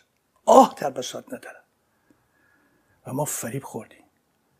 من نه راه پس نه راه پیش اینجا گیر افتادیم شما دنبال ما نیاین. اینا اینجور گفتم آقا سیاوش من چجوری بگم؟ گفت برو بگو سایه. برو بگو. من می‌خوام وجدانم آرام باشه. بعدم سایه دیدم. گفتم که من پیامی دارم از سیاوش. گفت ها چیه؟ من گفتم اینه پیامش. که سایه اصلا هیچ خوشش نیامد. خیلی رفت. تو هم رفت. سایه اصلا فرو ریخت. سوال اینی که میگین که از آمدن ایشون به, به شوروی تا زمانی که ایشون منتقد جدی اصلا فرستادنش از افغانستان نه. از افغانستان شروع کرد انتقاد کردن. رهبری حزب فرستاد شوروی که در گفتن تو برو اونجا. به همین اموری که میگی که مردم برات نامه برای اینکه مردم برای حق طلبی برای بابا نامه می نوشتن که ماها رو اینجوری دارن با همون رفتار می‌کنن. و همه اینا مکتوب مثلا شیوا تو نامه هاش نوشته. بچه های دیگه تو نامه هاشون نوشتن که ما به کسرایی گفتیم کسرایی جوابمون رو می‌داد. اول نامه ها رو قطع کردن. بعد نامه ها رو سانسور می‌کردن. به دست کسرایی نمیرسوندن. بعد بچه ها وقتی اومدن بابا اومد مسکو میمدن دیدنش. تفلکا پول قرض می‌کردن. مثلا یه بلیت ترن بخرن بیان اقلا حرفشون رو به کسرایی بزنن.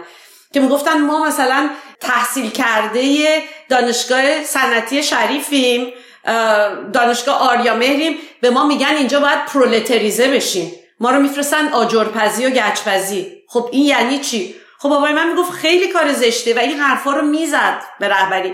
اینا فرستادنش که در دهنش رو ببندن. وقتی اومد مسکو و دید که اصلا داستان اینه که این نه تو رادیویی باشه تحت کنترل باشه نه نامه‌ای به کسی بفرسته نه با کسی حرف بزنه نه کسی بیاد ببینتش نه بهش ویزا می‌دادن که بره اروپا کسی رو ببینه.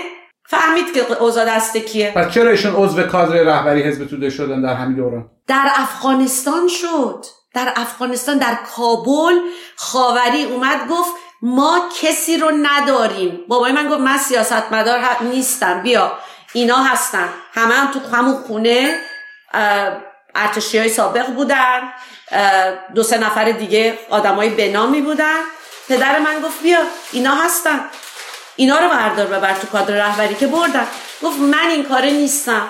گفتن نه تو اگه بیای اسم تو باشه تو کادر رهبری تو برای ما نامی تو دوستات به این بابای من همیشه به اسم رفقاش می‌تونستن بیارنش تو کار.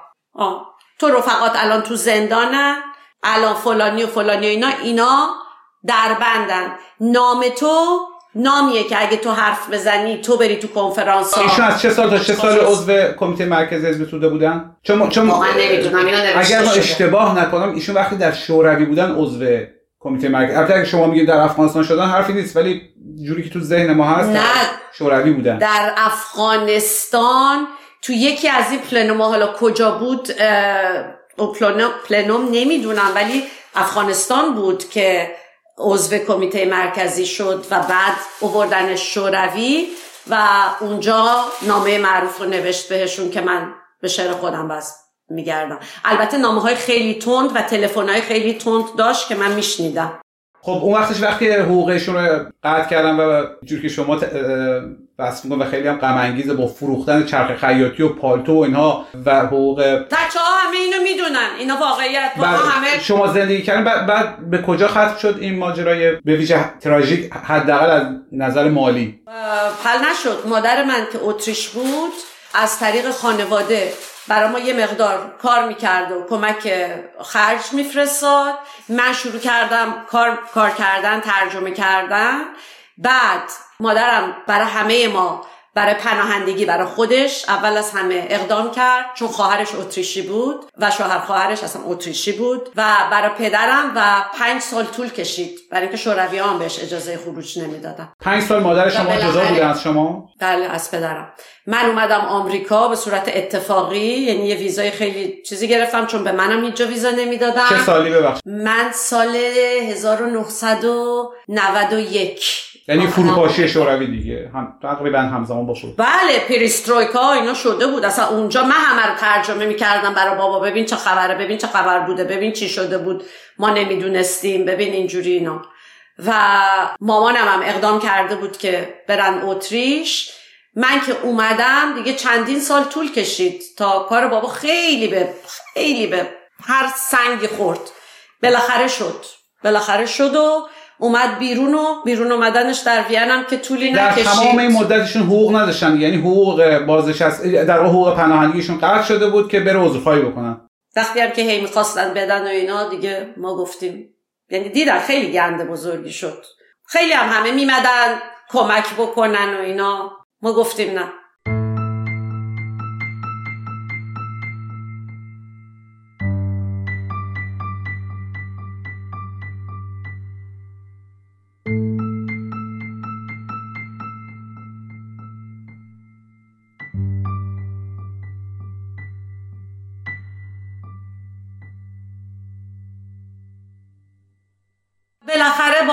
پاش به وین رسید با واقعا زحمات تمام دوستان که من تا امروز از تمام کسایی که به پدر و مادرم محبت کردم کردن متشکرم.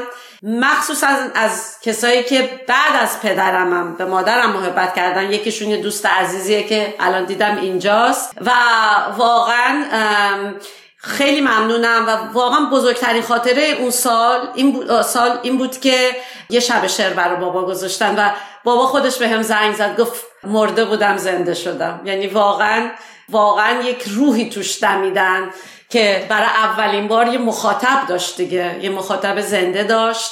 و خیلی خوشحال بود. ولی قلبش هر چهار رگ قلبش گرفته بود. یکی از اتفاقاتی که افتاد تو روسیه این که بابا با خودش قهر کرد و هیچ وقت دکتر نرفت. یعنی گفتن آخر سرم گفتن بیاین میبریمتون دو بیمارستان کمیته مرکزی حزب کمونیست شوروی. گفت کشوری که کمیته مرکزیش بیمارستان جدا از مردم داشته باشه من اصلا همچی بیمارستانی نمی‌خوام برم. یعنی تمام ایدئالاش واقعا خورد شد جلوی چشمش. می‌دونی؟ و دکتر نرفت به دندونش نرسید به قلبش نرسید. اصلا دکتر ده سال نرفت. و وقتی دکتر دیدش یعنی شب شعرخونیش هم نفسش هی می‌گیره. گفتن هر چهار رگ گرفته و زاتوریه کرد زیر عمل. در واقع گفتن که زاتوریه داشته وقتی رفته زیر عمل حالا چه جوری و اینا. و رفت دیگه خلاصه. به من گفتی که دل دریا همه دریا از آن ما دلم دریا شد دادم به دستت.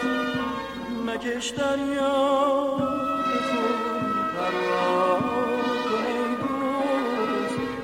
مکش دریا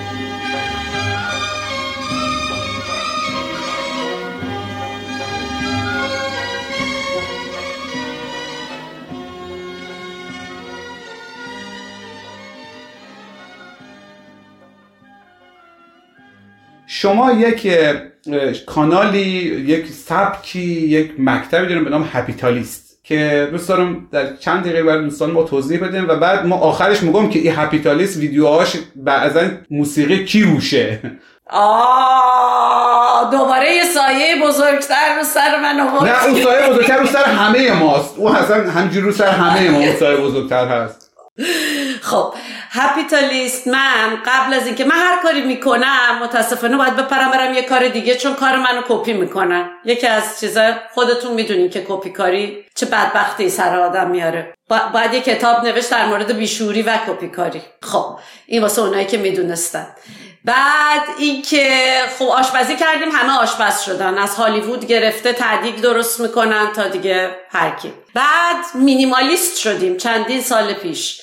یعنی در واقع من 90 درصد تمام زندگیمو دادم رفت و با ده درصد زندگی کردم و خیلی خوشحال بودم. یعنی واقعا مثل اینه که یه باری از رو دوش آدم کم میشه. بعد مینیمالیزم مد شد. بعد گفتم خب حالا چه جور مینیمالیستی؟ چون مینیمالیستی نیستم که مثلا با ده تا شی زندگی می‌کنم. گفتم خب ویدیوهایی درست کنم که توضیح بدم مینیمالیزم یعنی چی؟ و اسمشو گذاشتم هپیتالیست. یعنی نه چپ نه راست نه بالا نه پایین. آدم فقط می‌تونه خودش رو خودش فقط رو مخش آدم می‌تونه کار بکنه و اتکا کنه و اونو خوشحال کنه. اسمشو گذاشتم هپیتالیست این شد که فیلم های مینیمال هپی درست می‌کردم. و اینم خیلی بی ادعا یعنی اسم یکیش مثلا بود که چجوری بریم از تو سطل آشغالای مردم یه چیزایی رو دراریم و بهشون عمر دوباره بدیم و باهاشون کار کنیم و اینا. و من واقعا دوتا شاعری که همه می‌پرسن خب تو از کی خیلی تاثیر گرفتی؟ قاعدتا از پدرم. خب واقعا عشق به پدرم. ولی دومیش هم سهراب سپهری بود که از بچگی من می‌دونستم رفته بود هند و خیلی چیز شده بود و زند شده بود و اینا. و باز جزو فضولی های منم این بود که بفهمم که این یعنی چی. برای من خیلی ناشناخته بود این. یعنی بودیزم و زن و نمی‌دونم اینا. و اینکه less is more یعنی کمتر بهتره. خب بنابراین با این دوتا چه میگم منشأ فکری در واقع بزرگ شدن و بهش اندیشیدن یه چیزی بود برای من. و سوفیا چگوارا. سوفیا چگوارا بودا. سوفیا بودا. خلاصه اینجوری شد که یه ذره دست و پامو جمع کردم و خیلی کوچیک و و خیلی هم راضیم و هپیتالیست. ولی این تو این دورانه خب من تونستم کارم تموم شد. یعنی هاروارد کوکینگ گرل رو دیگه نمی‌تونستم بکنم استودیو آشپزیمو به خاطر کووید. همینجا سب همینجا سب که دوستان دوستان ممکن در جریان نباشن ما توضیح بدم. ویدیو هپی تالیست می‌تونید در صفحه خانم کسرایی حالا یا در کانال یوتیوب ویدیوش اینستاگرام. بله بله هم اینستاگرام. فکر هم یوتیوب ببینن. خیلی خیلی کیفیت بالایی داره و ما وقتی اینا رو دیدیم خودم گفتیم چطوری یه نفر می‌تونه همینجوری تولید محتوا بکنه؟ و البته بعدا به عنوان یکی از سوختگان این جمع به ایشون گفتم که اصلا قرار نیست که در این شبکه های اجتماعی مثل اینستاگرام یا یوتیوب و شما پولی در بیاریم به خاطر که اصلا تنظیماتش اینجوری شده و بعدش هم خب شما به هم حرف ما رسیدن دیگه. کیفیت چی که دوستان ببینن متوجه میشن که اصلا یک فاز دیگه ای داره ویدیوهای ایشون. ولی این ویدیوهای شما اینا رو آهنگش کی ساخته یا از آهنگای کی استفاده می‌کنه؟ با تماس و مجوز خودش. خیلی شما بدجنسین به خدا. بله، من بله. باید بقیه رو گیر بندازم. من چند تا از ویدیوها رو درست کردم و برای دوست خیلی عزیزم که همیشه همه چیزها رو براش میفرستم و باش مشورت می‌کنم آقای علیزاده حسین علیزاده فرستادم. گفتم این اینه این فکرینه ایشون خیلی خوششون اومد. گفتم آرزوی قلبی من اینه که موسیقی شما رو بذارم. گفتم خب موسیقی من که اونجا اجازهش دست خودته. گفتم نه من دوست دارم که یه چیزای خاصی تو این چیز باشه. برای من دو سه تا تیکه فرستادن و گفتن از اینا استفاده کن که خیلی به متن می‌خوره و واقعا واقعا برای من میگم به سن به سن من که می‌رسین دیگه کادو هدیه براتون فقط این چیزاست. یعنی هیچ کسی نمی‌تونه یه چیزی بهتون بده که خوشحالتون کنه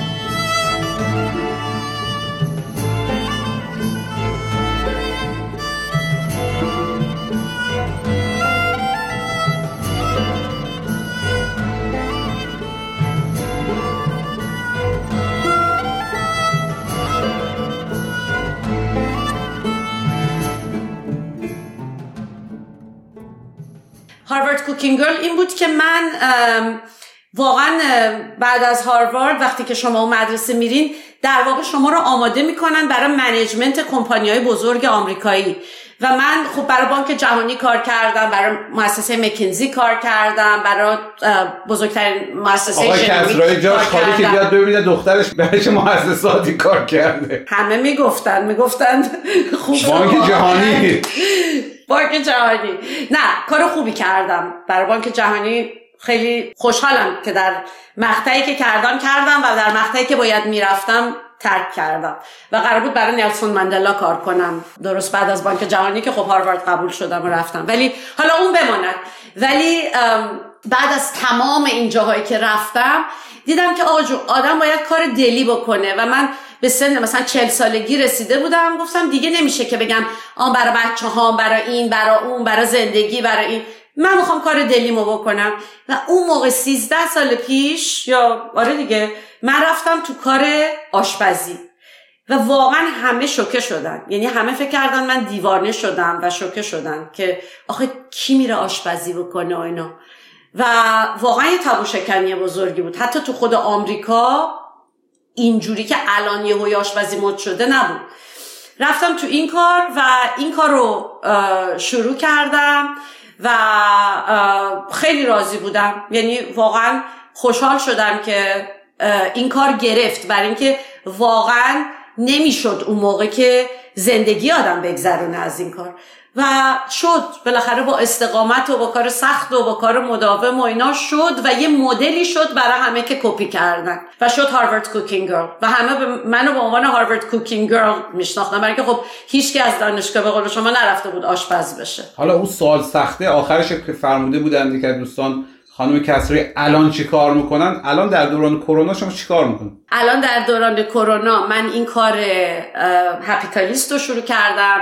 که خب خیلی سخت بود واقعا نمی‌شد دیگه. این نمی‌شد برد جلو و فیلم برداری که با من کار می‌کرد هم یه جورایی درگیر کووید شد و ما دوتا واکسن نزدیم و من به خاطر اونم گفتم که این کار رو قطع بکنیم و الان دارم به یه سازمانی می‌خوام کمک بکنم. اتفاقا شاید جالب باشه براتون.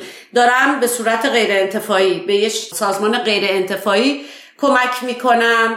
که اینا می‌خوان برای بزرگترین چالش های دنیا مثل مثلا پاکسازی اقیانوس ها از پلاستیک از هر نفر در ماه یک دلار جمع بکنن. هر نفر در دنیا خب می‌دونم در کشورهای مثل ایران و هند و اینا همون هم خیلی سخته.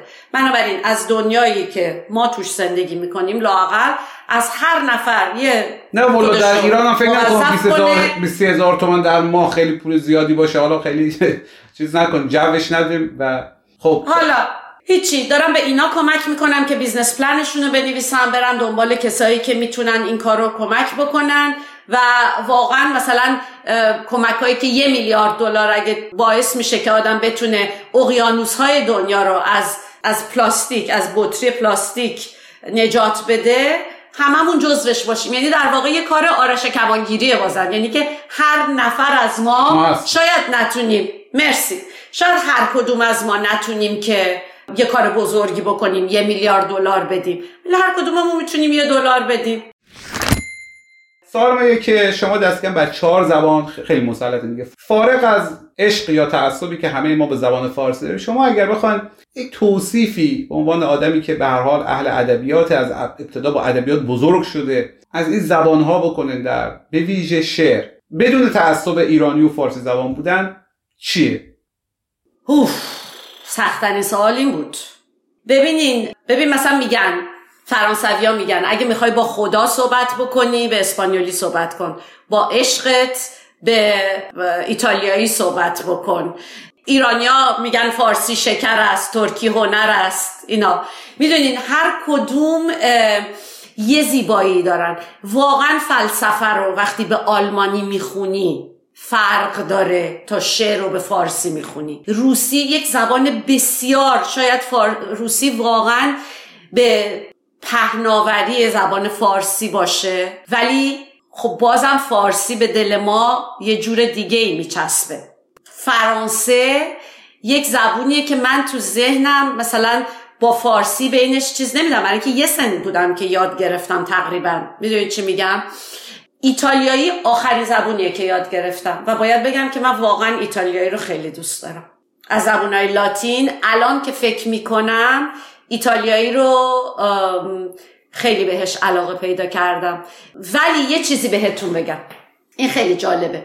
ما هر چقدر که فارسیمون خوب باشه که البته مال من دوازده کلاس سواد بیشتر نیست الان یکی به من بگه بیبی بی یه خط شعر بگو من نمی‌تونم بگم. ولی من کلاس ایتالیایی که آخرین زبونیه که یاد گرفتم سه تا کورس برداشته بودم یعنی سه تا سه ماه. معلممون اومد سر کلاس. به ما گفت امروز باید به ایتالیایی شعر بگین. حالا بنده و نه تا از من بدتر. آمریکایی تو کلاس. ما نگاش کردیم. گفت چرا اینجوری؟ بیبی بی تو بابات شاعره. چرا اینجوری نگاه می‌کنی؟ معلم ایتالیایی. گفتم برای اینکه ایتالیایی زبون چه ذره پوزه. یعنی چجوری آقا ما سه کلاس خونده بیایم ایتالی. می‌دونی چی شد؟ ما شعر تونستیم بگیم به ایتالیایی. یعنی وقتی نوشتم نگاه کرد اینجوری کرد. به فرانسه هم همینطور. ولی به زبون فارسی تو نمی‌تونی شعر بگی. برای اینکه استاندارد شعر در زبون فارسی انقدر برای ما بالاست انقدر والاست که به خودمون اجازه نمیدیم که فارسی شعر بگیم. در کبک در واقع در مونترال بودم پارسال پیار سال چقدر گذشت؟ و در منظره که دوستان همسر ایشون خانمی بود فرانسوی یعنی پدر مادرش فرانسوی بودن و ولی فارسی بسیار خوب صحبت می‌کرد و خب طبیعتا فرانسویش خیلی بهتر از فارسیش بود. و ما یک سال ازش پرسیدم چون خیلی خیلی مایه کنجکاوی. گفتم یک ایرانی هر چند زبان خارجیش خوب باشه بالاخره ایرانی هم زبان مادریشه با زبان بزرگ شده هم یه مقدار ممکن تعصب داشته باشه. اما شما که فرانسوی هستین به نظر شما وضعیت شعر در زبان فارسی و فرانسه که واقعا که فرانسه فرانسوی که زبان بزرگ دنیاست چجوریه و ایشون گفت اصلا قابل مقایسه نیست. گفت شعر آنچنان اسلوب قوی و نیرومند و کهن و رفیعی داره در زبان فارسی که حتی در زبان فرانسه نداریم. حالا این صحبتی بود که ایشون کرد شما که گفتین خیلی برام جالب بود که به ایتالیایی ممکنه حتی این ولی دختر سیاوش کسرایی نمی‌تونه به فارسی شعر بگه. آره. حتی به رو... من به فرانسه شعر می‌تونم بگم. و گفتم حتی روسی حتی روسی راحت تره. یعنی من عاشق اخمتووای سوتای وای مایکوفسکی اینا هستم. ولی بازم به عنوان زبون دوم یا سوم یا چهارم راحت تره به روسی بتونی یه چیزی بگی که شعر باشه. زبون فارسی زبون شعره. هم ترجمهش بده به هر زبونی من دیدم. هم سخته. برای اینکه زبون فارسی زبون شعره نه فقط گفتار شعری بلکه کیدنس و آهنگ شعر در زبان فارسی.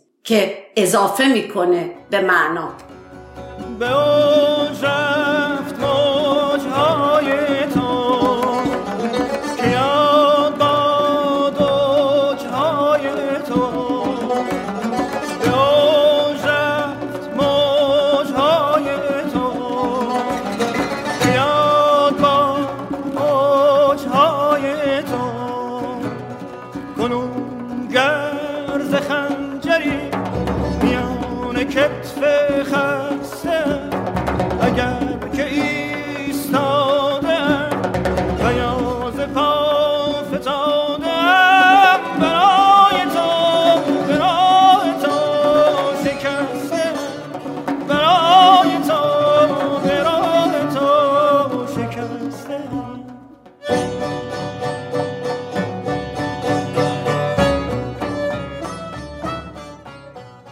گفتگوی ما رفیق محمود فرجامی فرزند اسماعیل دبیر کل جنبش خراسانیان و ریاست محترم پادکست شب چراغون بود. با وی رفیق بیبی بی کسرایی دختر سیاوش و دانش آموخته دانشگاه های مسکو و هاروارد و داننده هشت زبان و آشپز و مینیمالیست و هابیتالیست و از این چیزا که نون آب از توش در نمیه. یعنی نمی‌دونم شایدم بیه. به هر حال ایشون از سندیگو در آمریکا با ما صحبت کرد.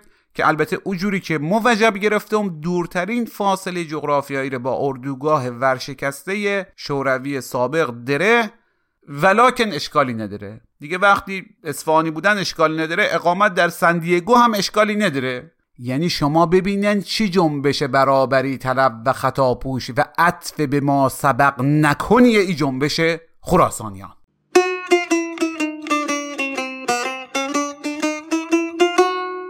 این اپیزود رو به فاصله چند روز بعد از برگزاری گفتگو به صورت زنده روی اینستاگرام در همین اوایل اسفند 1399 منتشر می‌کنه. که خب البته این توضیح را هم بدم که روی اینستاگرام گفتگو دو تیکه رفت اما شما در اینجا گزیده کاملی از هر دو تیکه گوش کردن با قطعات مختلفی از شعرخانی های سیاوش کسرایی و گفتگوها و موسیقی های گوناگونی که ما عموما از روی وب پیدا کردیم. دم همشان گرم یا یادشا گرامی بسته به ای که نامبردگان در قید حیاتند یا در قید باغ و باغچه و جور ها. اطلاعات لازم و همینطور لینک پشتیبانی مالی از شبچراغون رو مذارم در توضیحات اپیزود که البته دستور حزبی نیست ولی خب برادر کوچکتر از همه شما می‌خواهد که حتما این مسئله را مد نظر داشته باشید که بالاخره این پرولتاریای فکری لامصب باید هوای همدیگر را داشته باشد و ای انسان آزادی بدان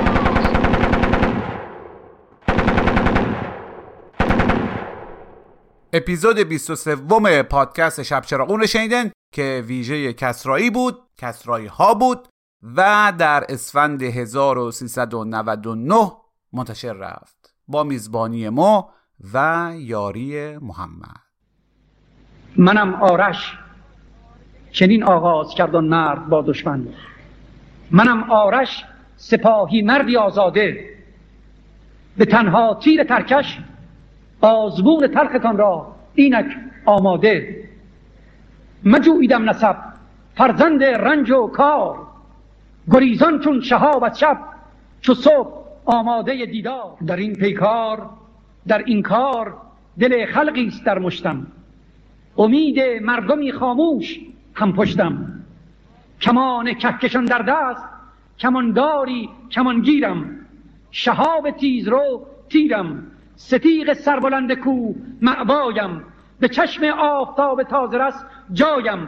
مرا تیر است آتش پر مرا باد است فرمانبر دلم از مرگ بیزار است که مرگ اهرمن خو آدمی خار است.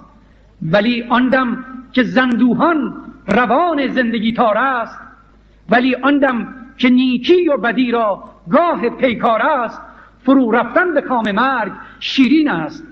همان بایسته آزادگی این است. دشمنانش در سکوتی ریش خندامیز راه با کردند. کودکان از بامها او را صدا کردند. مادران او را دعا کردند.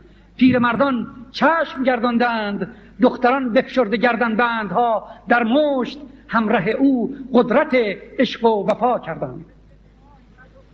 آرش اما همچنان خاموش از شکاف دامن البرز بالا رفت و از پی او پرده های اشک پی در پی فرود شامگاهان راه جویانی که می جستند آرش را به روی قله ها پیگیر باز گردیدند بینشان از پیکر آرش با کمان و ترکشی بیتیر.